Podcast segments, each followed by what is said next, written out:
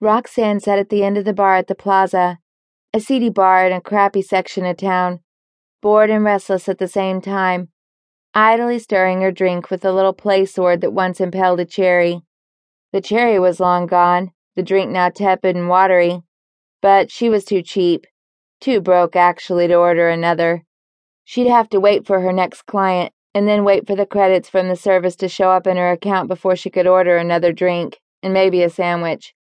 Maybe her next client would buy her something.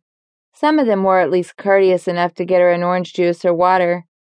Most of them just hit and run clients, though. Wham, fang, thank you, ma'am. Roxanne sighed. It was a slow night. It had been a slow week. The moon phase was somewhere past full and not yet to the new moon. Maybe that had something to do with it. She didn't really believe vampire feeding schedules were influenced by the moon. She kind of thought it was just a myth and rumor, or applied only to werewolves, and those were definitely not on her client list. She checked her device again. Still no client orders.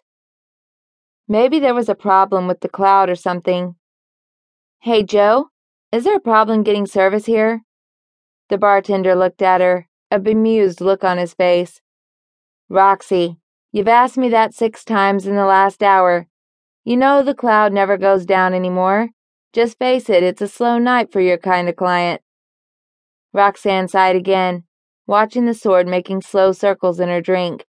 Her stomach growled and she shifted on the bar stool. Her device suddenly chirped to life, startling her. She fumbled at the display, swiping the face, looking for the details.